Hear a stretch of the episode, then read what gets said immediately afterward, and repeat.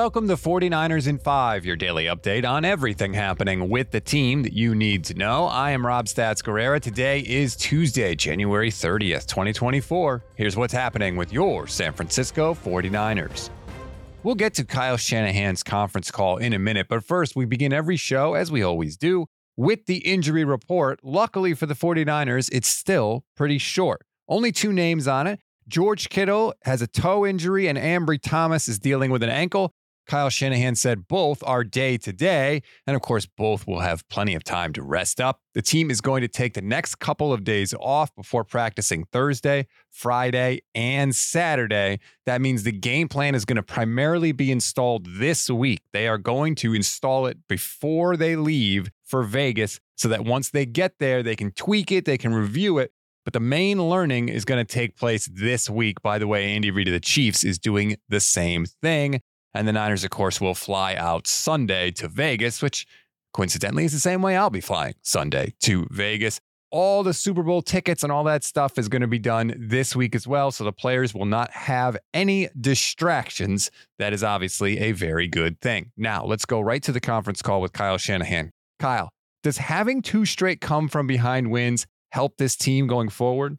I always think when you go through stuff like this, it hardens you and prepares you for any situation. I mean, you want to be able to go through tons of games and be able to win games any way possible. And I always feel we're capable of winning a game any way possible, but it just hasn't gone out gone that way this year. Totally, we've been able to win a bunch of games um, pretty easily, where the um, that fourth quarter isn't so stressful, and and the ones that we lost, um, usually you could see that happening earlier before that too. So to get in some games like this, um, it's just good experience for our players and to go through it and um, to make sure to see how important it is to go through all four quarters, win or lose that. You're never out of it.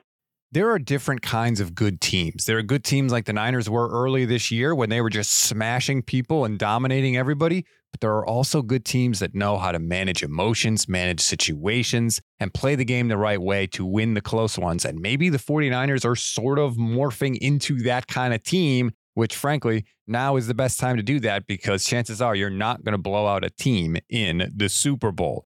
Last one for you, Shanahan. We saw a lot of runs to the outside have success in this game and in the Packers playoff game as well. Was there something they all had in common that was giving the 49ers defense problems? We haven't done very well, has been the common theme on them. But people are going to get the edge when they block down on the defensive end. Uh, I thought there was a couple ones. I mean, I thought we did better with the crack tosses. There was a reverse yesterday on the fourth play of the game, one that we do a lot, the one that we call dope that's a really tough reverse to stop. They pull a guard, they block two people down, which will get the edge. You will pin the DN, which they got with Bosa.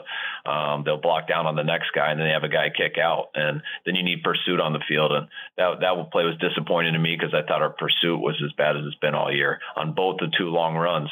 We did get the edge, not with a defensive end because they blocked down on them, but we get it with the next guy to turn it back. And when he turned it back, our pursuit wasn't there, and um, that was the biggest disappointing thing about both those touchdown runs the pursuit had better improve because you cannot afford to go down 17 points to Patrick Mahomes in the Super Bowl.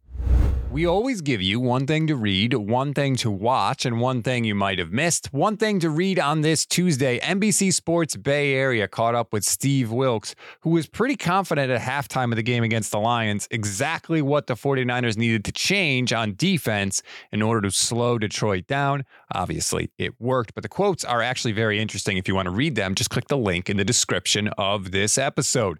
One thing to watch, you know what I'm going to say. JT O'Sullivan's Brock Purdy breakdown. It is up from the championship game. It is over an hour long. If you want to dive into that sort of thing, it is absolutely awesome. I promise you, it will make you a better, smarter, fan.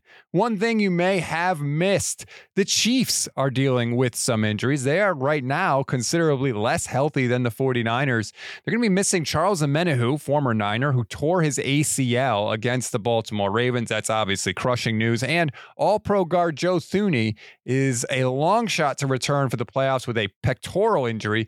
Doctors don't know if it's a strain or a total tear, but whatever. The news is he's probably not going to be back. That's a big blow to the Chiefs' offensive line. That's a wrap on today's 49ers in 5. Please rate, review, and follow the Gold Standard Podcast Network. Like and subscribe to our YouTube channel. If you click the little bell, you'll get notified every time we go live. which is every single weekday for you. So it's a great time to jump in, subscribe to the channel, hop on the bandwagon. I promise you, we will keep earning your time and we will be in Las Vegas next week reporting live from the Super Bowl. So hop on in. Today, it's going to be Steph Sanchez and Jason Aponte in Bully Ball. That's going to start 8 a.m. Pacific time, nice and early for you. Please join us for that. I'm Rob Stats Guerrera. We'll talk later today.